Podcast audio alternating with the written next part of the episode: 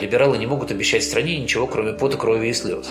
В Америке и в Европе обвиняют лидеров начала 90-х в том, что они поверили России. Надо будет дожить, наверное, до полного краха. Если подождать года три, я думаю, что кроссовки Nike будут продаваться. В рамках более пессимистичных сценариев в России начинается гражданская война.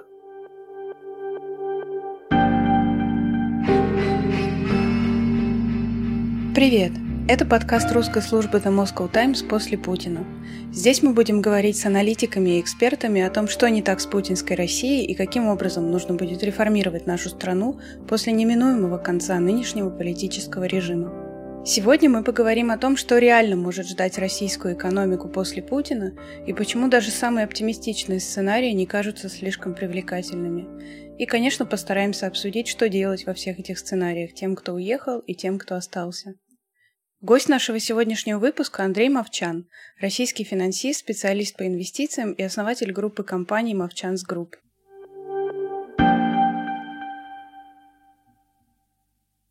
Какие вы видите сценарии того, в какой точке окажется Россия после Путина экономически? Что наиболее вероятно? Вот сменяется власть, и где мы находимся? Принципиально этот вопрос зависит от того, когда меняется власть поскольку экономика динамичная, экономика двигается, и в а, нынешней ситуации, в нынешнем статусе КВО экономика двигается вниз. И уже даже и, и российские агентства дают прогнозы постепенного снижения ВВП, например, да, с годами. И э, понятно, что цены на углеводороды будут потихоньку падать э, по мере сказать, движения вперед.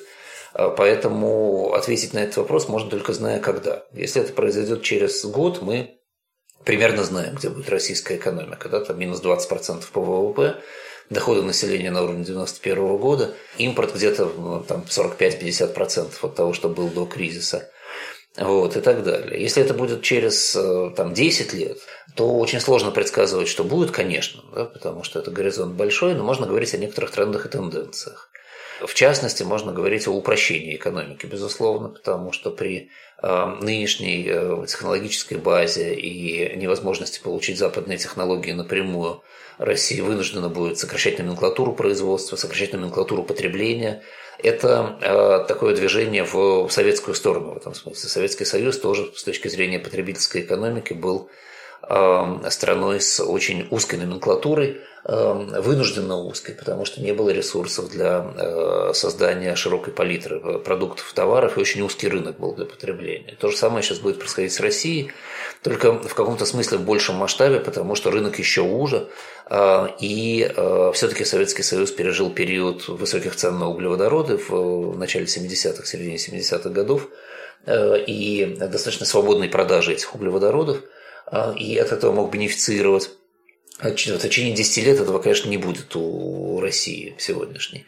То есть это советская экономика, все более плановая экономика, естественно, и все более централизованная, потому что э, достаточно сложно в таких экономических условиях строить экономику независимую, свободную и э, ориентирующуюся на частный капитал – и э, экономика сокращенная номенклатура, экономика глубоко социальная, потому что основная база поддержки э, – это все-таки лоу-классы для нынешней власти, и их поддерживать будут, а производить они практически ничего не смогут в этой ситуации, так же, как было при Советском Союзе.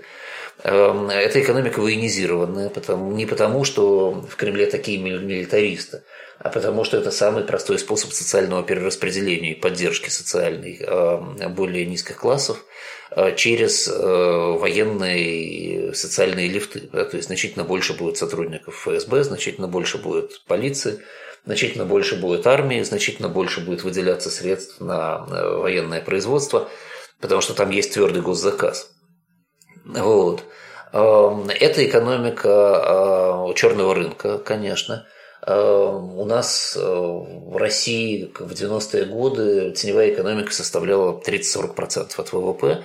Эм, эта цифра по разным подсчетам упала до 10%, э, да, где-то там. Э, опять же, да, поскольку она теневая, это сложно посчитать. Эм, сейчас эта цифра вернется, это будут те же, наверное, 30-40, может быть, 50% ВВП. Естественно, это будет означать более слабое наполнение бюджета, доля углеводородов в бюджете будет опять высокой. Она уже сейчас по, по цифрам, которые мы видим, около 65-70%. Соответственно, будет, наверное, даже еще больше. будет перестраиваться конструкция налогообложения, потому что предыдущая конструкция с э, низким, плоским, но, но значимым налогом на индивидуальный доход, там основанная на, ориентированная на НДС, как на большой источник дохода, скажем, она она не функционирует в условиях квазисоциалистической экономики, нужны другие там, способы налогообложения, там оборотные налоги в частности. Подоходные налоги можно и нужно сокращать, потому что они все равно не будут там платиться и приносить нормальные деньги. Вот. А, а корпоративные, скажем, налоги на добычу полезных ископаемых, акцизные налоги надо резко повышать, потому что нужно наполнять бюджет. То есть эта схема тоже будет меняться. Ну и э, если говорить про десятилетний период, то да, там условно к кончине президента Путина э, мы будем иметь экономику, которая будет напоминать экономику, э, как это ни странно прозвучит, наверное, напоминать экономику, к которой стремился Михаил Горбачев социалистическую экономику с капиталистическими элементами на, ниж, на низовом уровне, балансирующими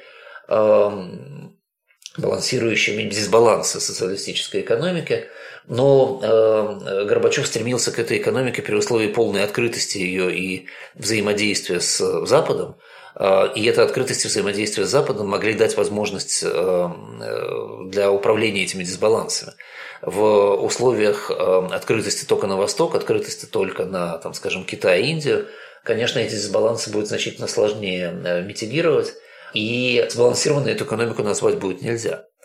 Вот примерно какая-то такая картинка. А если представить, что мы уже находимся в этой картинке, вот прошло 10 лет, а, все вот так, как вы описали, и сменяется власть, приходит власть, которая действительно готова к любым необходимым мерам, готова слушать экспертов. Вот что ей нужно будет сделать? Какие первые решения принять, чтобы вернуть экономику в нормальное русло? Понимаете, это очень сложный вопрос, эм, да, потому что э, прежде всего нужно понять, э, когда в этой ситуации будет меняться власть, на что и как эта власть может поменяться. Эм, это вопрос к э, элитным группам, да, то есть кого они могут реально выдвинуть и поддержать для того, чтобы эти люди осуществляли власть. А, и это вопрос к населению в том числе, безусловно, потому что население может не поддержать элитные группы в этом вопросе. А, Все-таки, если мы говорим про десятилетний период, то, э, скорее всего, инкапсуляция общества за это время произойдет достаточно плотно. Э, тем более надо учитывать, что, что сейчас происходит с Россией. Вообще говоря, поддерживается общество. Да, общество, российское общество, оно достаточно инфантильно, традиционно и пропитано ресентиментом оно ориентировано на достаточно простую такую нуклеарную идеологию, связанную с обидой на Запад в связи с тем, что Э, Запад якобы предал э, Россию, которая, которая все сделала для Запада, как он просил, да, там освободила Германию, освободила Восточную Европу, открыла свои рынки, предоставила все возможности, там, сменила идеологию, отменила коммунистическую партию э, и так далее, и так далее, и так далее, а Запад не обеспечил изобилие и процветание России.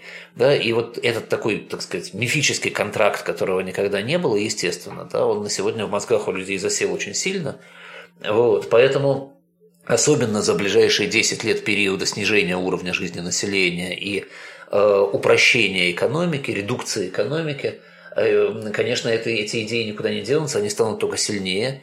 Э, они э, в отсутствие какого-то внешнего потока идей, они будут, естественно, доминирующими.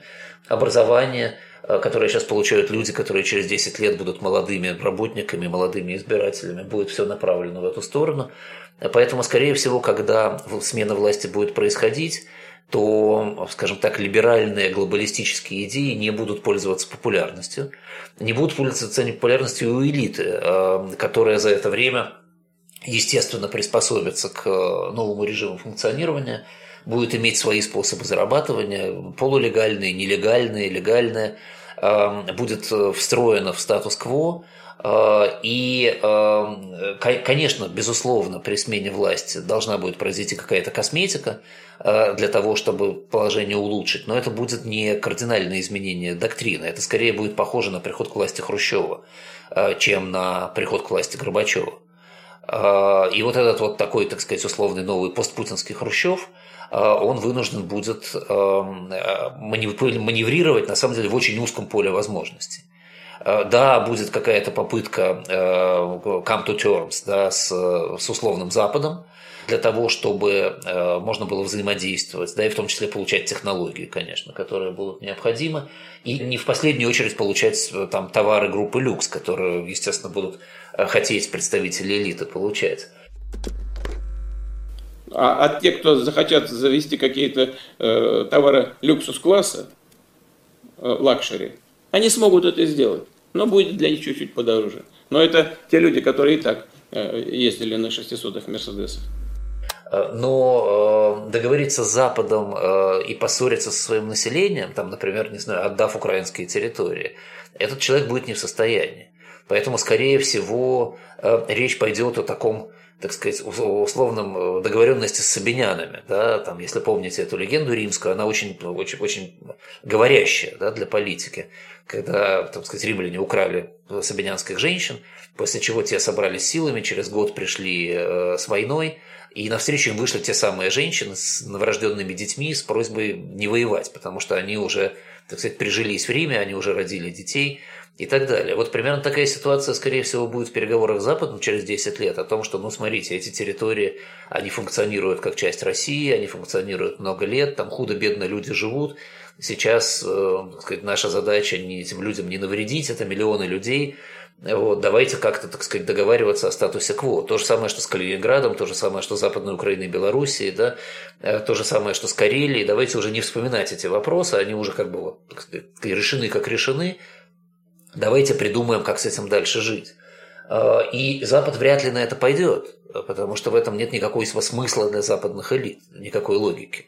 Запад рассматривал Россию как declining power достаточно долго – и продолжает рассматривать как declining power. Этот деклайн э, для, для Запада, ну, он не столько даже выгоден, сколько он прописан в доктрине уже. Да? И, и нет никакого смысла возвращаться к вопросу, тем более, что один раз это сделали, и сейчас э, в Америке и в Европе всерьез обвиняют лидеров э, Америки и Европы начала 90-х в том, что они поверили России.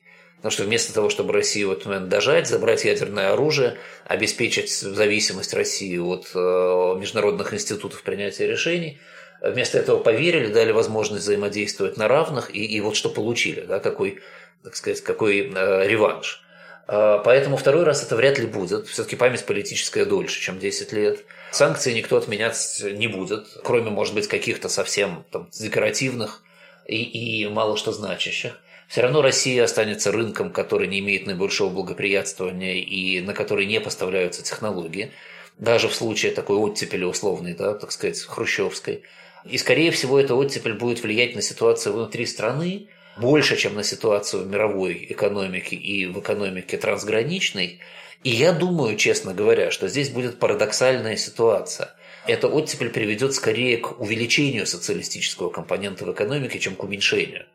Потому что, ну, скажем так, при большей свободе государственные институты будут функционировать тоже эффективнее. И их эффективность будет значительно выше, чем эффективность частных институтов в условиях такого закрытого рынка и отсутствия доступа к иностранным инвестициям, иностранным возможностям и так далее. Поскольку инвестиции все все равно будут государственными, частный сектор все равно будет рудиментарным на уровне, там, скажем, интпошива, булочных там, и маленьких мастерских. Вся конструкция будет давно уже завязана на госмонополии. И если, например, такой условный Хрущев даст возможность там, талантливым, сильным, свободным мыслящим менеджерам приходить в государственную структуру, то госкомпании будут развиваться, а частный сектор все равно будет оставаться на том же самом уровне. Поэтому, э, скорее всего, здесь можно будет говорить о том, что структура станет менее теневой, и, и более социалистической. Да, это так, такие времена шестидесятников как бы в этом смысле вернуться. И надо будет дожить, наверное, до до полного краха а, экономического, связанного с э, окончательным уходом углеводородов с рынка как стратегических товаров, а это будет, дай бог, через там, 25-30 лет, чтобы возникла новая перестройка в стране. И это уже срок, на который загадывать крайне сложно, и давайте с вами этого делать не будем.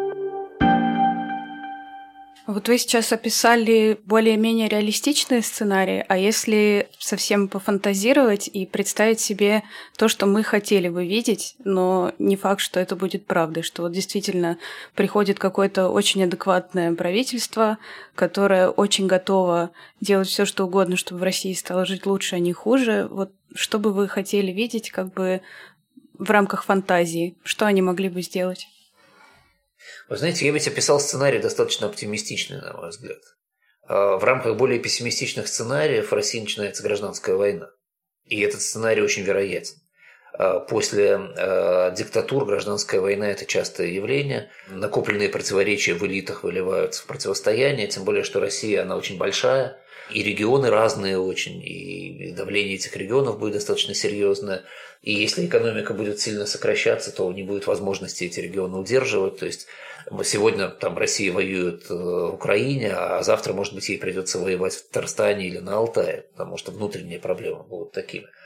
Поэтому вот вы меня просите более оптимистичный, да, а я даже не представляю себе более оптимистичного сценария, чем то, что я рассказал. Потому что если вы представите себе, что сейчас к власти приходят, не знаю, условные э, либералы, непонятно, во-первых, как они пришли к власти, да, кто их поддержал. Там ФСБ их поддержала, полиция их поддержала, армия их поддержала, да, почему они их поддержали, да, на основании чего, что что можно пообещать армейским старшим офицерам, например, для этого? Раздавать-то нечего, да? Либералы не могут обещать стране ничего, кроме пота, крови и слез. Да? Кроме, так сказать, тяжелой работы, выстраивания экономики, индивидуальной инициативы.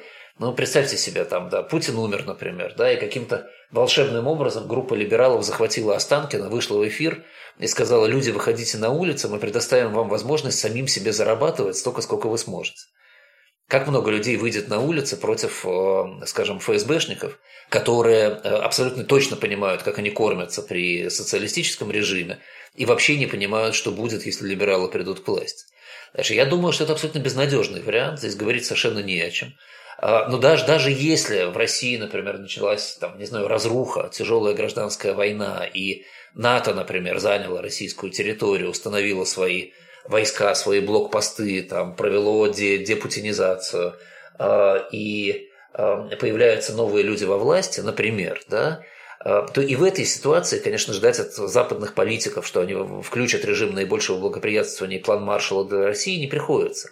Россия слишком велика для этого, слишком непредсказуема, и никто не возьмет на себя ответственность. Они, там, скажем, ликвидируют ядерное оружие российское, да, после чего Россия останется скорее в положении Ирака, чем, так сказать, чем в положении Германии после войны. Э, Ирак же тоже, вот вам яркий пример, да, там американцы оккупировали Ирак. А что они смогли сделать для так сказать, либерального процветания страны? Ровно ничего, и ничего и не делали. Они решили некую свою проблему, а, э, попытались поставить местную администрацию, местная администрация превратилась в Аль-Каиду, и в России будет ровно то же самое, тоже будет какая-то православная Аль-Каида в этой ситуации, э, поскольку еще на фоне ресентимента будет еще и ненависть к захватчикам. Да, понятно, что любая армия, даже, так сказать, даже армия страны добра, да, типа американская, все равно будет армией захватчиков.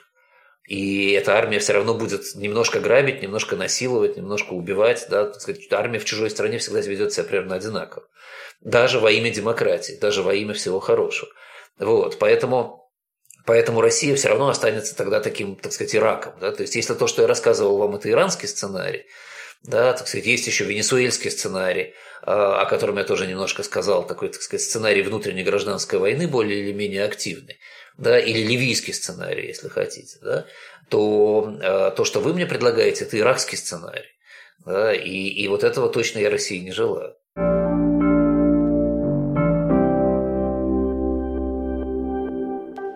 А есть какие-то сценарии, при которых санкции все-таки будут отменены и иностранные компании вернутся?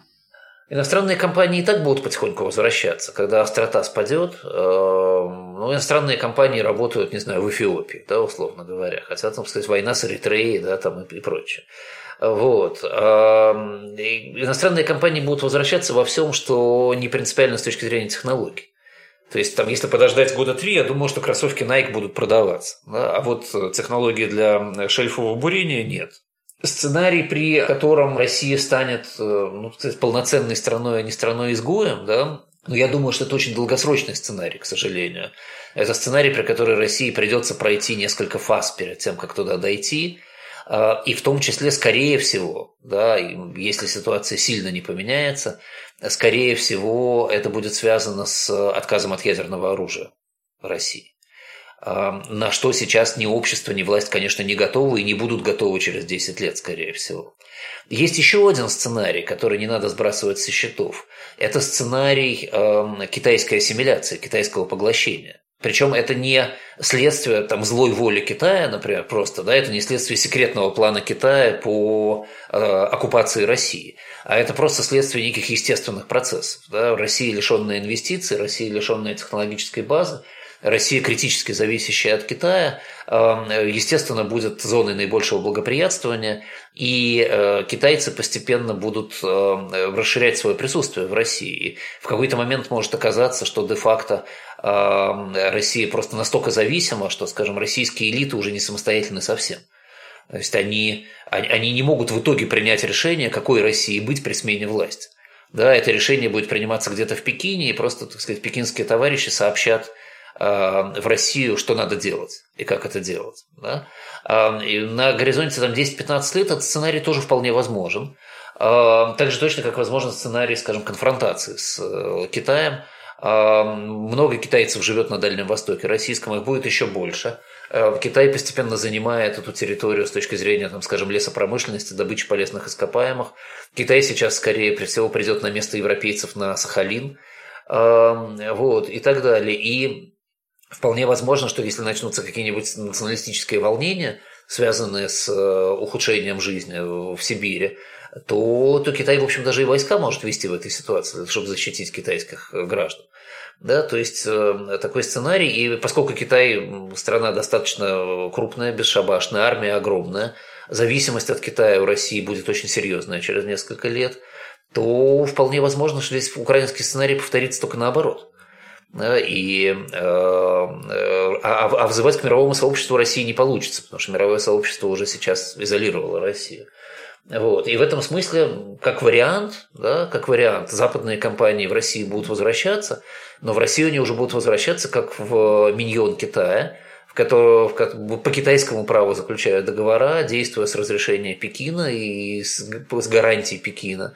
Эм, и, это тоже один из вариантов будущего. Но такой сценарий наверняка тоже не будет у населения вызывать какого-то одобрения, потому что э, Москва все-таки далеко, и там будет, скорее всего, какое-то непонимание, непринятие того, что происходит.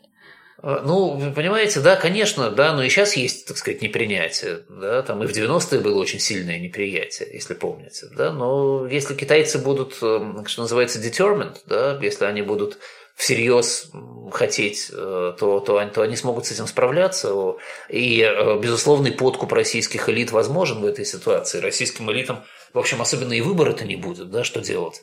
Тоже российская, условно говоря, российские службы безопасности, они легко конвертируются да, в э, миньонов китайской системы, потому что, с одной стороны, у китайцев есть ресурсы для того, чтобы их подкупить, а с другой стороны, есть ресурсы для того, чтобы их контролировать. Вот. В этом смысле я как раз думаю, что какие-то возмущения, там на фоне еще массированной пропаганды, например, про китайской, да, какие-то возмущения будут там и или, или подавлены, да, или растворены в общем пространстве. Вот у меня был вопрос о том, что сделать, чтобы заставить снова инвесторов поверить в Россию, но вы уже упомянули, что второй раз Запад России не поверит. И все-таки спрошу, вот у вас есть свой бизнес, есть ли какой-то сценарий, при котором вы бы снова связали его с Россией, призвали бы инвесторов вкладывать деньги в Россию, или нет такого сценария вообще? А, ну, вы знаете, я не вкладывал деньги в Россию и до 24 февраля. Я, я много лет считаю, что это слишком рискованная территория, чтобы деньги в нее вкладывать вообще. А, поэтому мне сложно в обозримой перспективе представить такой сценарий.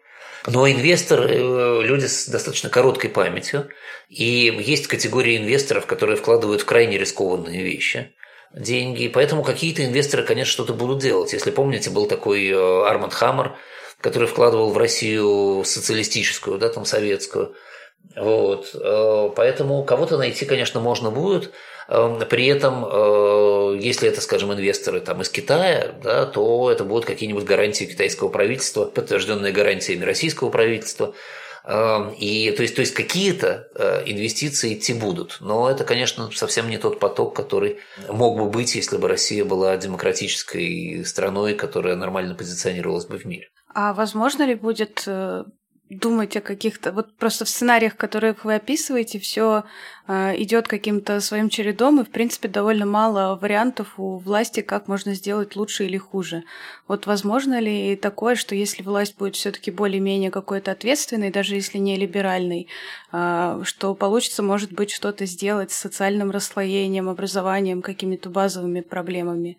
И что они смогут для этого сделать? Будут ли у них какие-то возможности? Понимаете, прерогативы социального расслоения, да, единственным, правильно сказать, единственным, э, единственным возможным способом э, бороться с социальным расслоением эффективно является создание большого частного сектора экономического. А создание большого частного экономического сектора требует э, резкого снижения рисков в экономике, в первую очередь законодательных рисков. А, но это, в свою очередь, лишает власть возможности манипулировать законодательством и удерживать власть незаконными средствами. А, плюс, когда у вас а, развивается частный экономический сектор, у вас формируются большие потоки частного капитала, и эти большие потоки частного капитала являются прямой угрозой для власти, потому что они могут финансировать оппозицию. Поэтому я думаю, что так сказать, идеи создания более социального государства и снижения расслоения просто отсутствуют в повестке Кремля как опасное для самого Кремля, а, и никаким образом реализовываться не будут.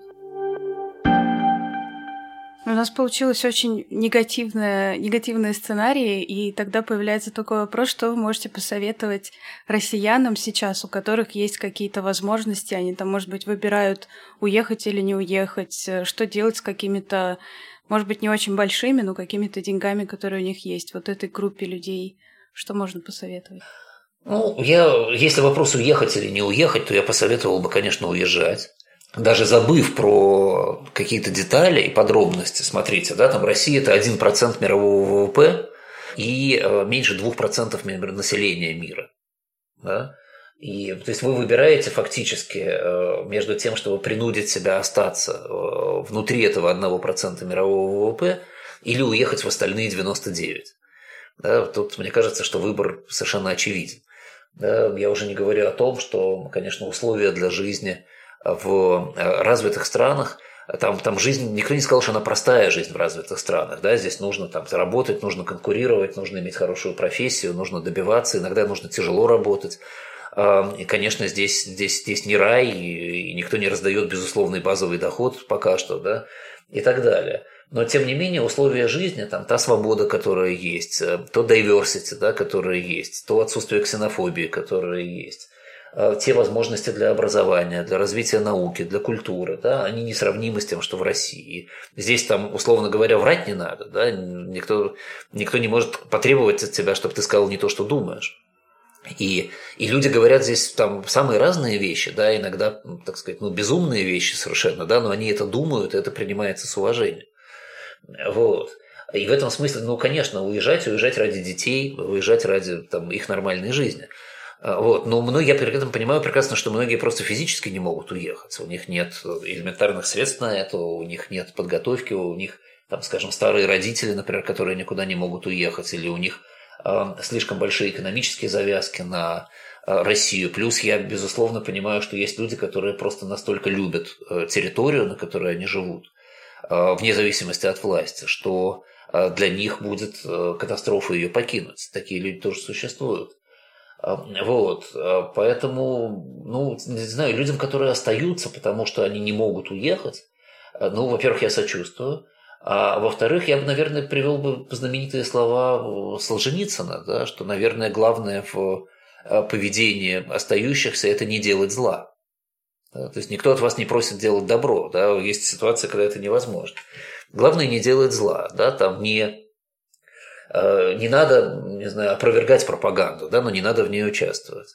Да? Не надо э, быть героем, но точно не надо писать доносов. Да, в конце концов, ну, Россия как-то будет существовать, как она существовала там в 60-е годы прошлого века. Да, и в ней было место для Стругацких, и в ней было место для Рабина, и в ней было место для Бродского того же самого, да, и в ней было место для какой-то культуры, и в ней было место для кухонь, на которых люди сидели и обсуждали серьезные вещи. Вот. Кому-то удавалось... Сейчас я не думаю, что граница будет так сильно закрыта. Да, и те, кто не может уехать сейчас, там, может быть, готовятся к тому, чтобы это сделать через пять лет, да, когда такая возможность будет. Вот как-то так.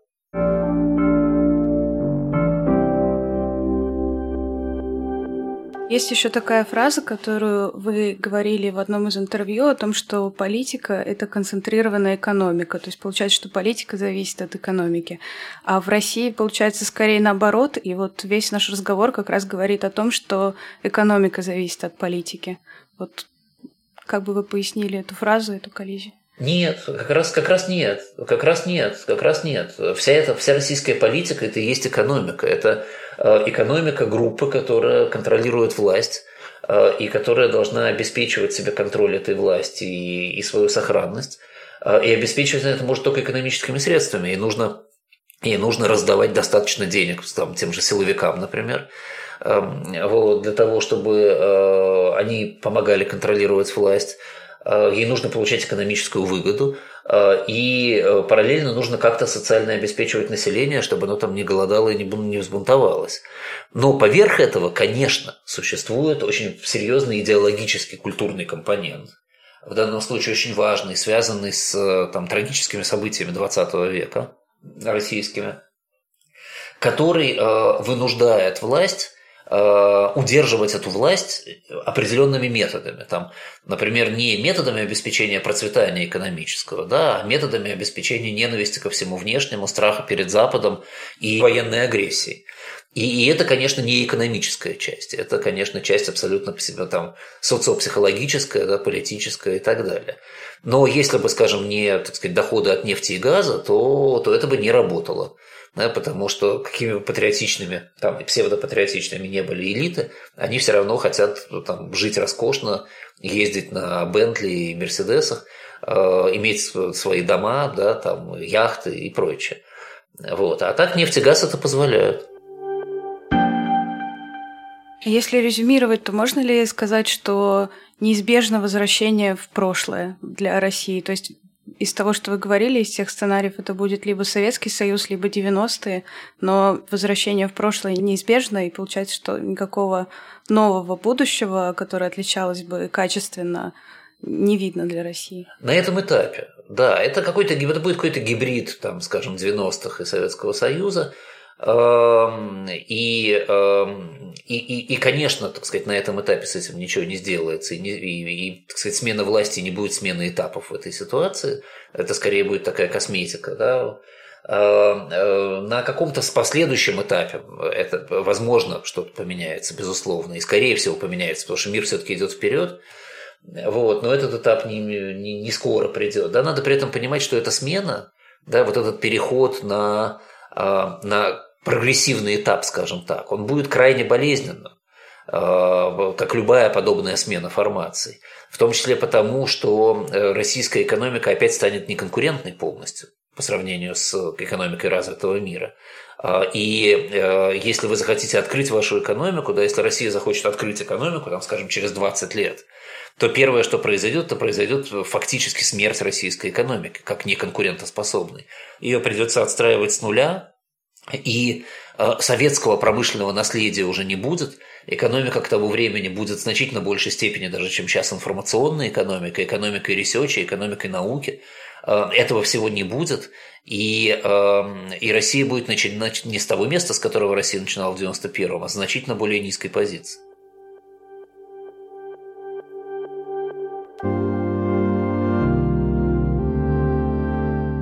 Спасибо, что слушали нас. С вами был подкаст русской службы The Moscow Times после Путина. Подписывайтесь на нас на всех платформах, где вы слушаете подкасты.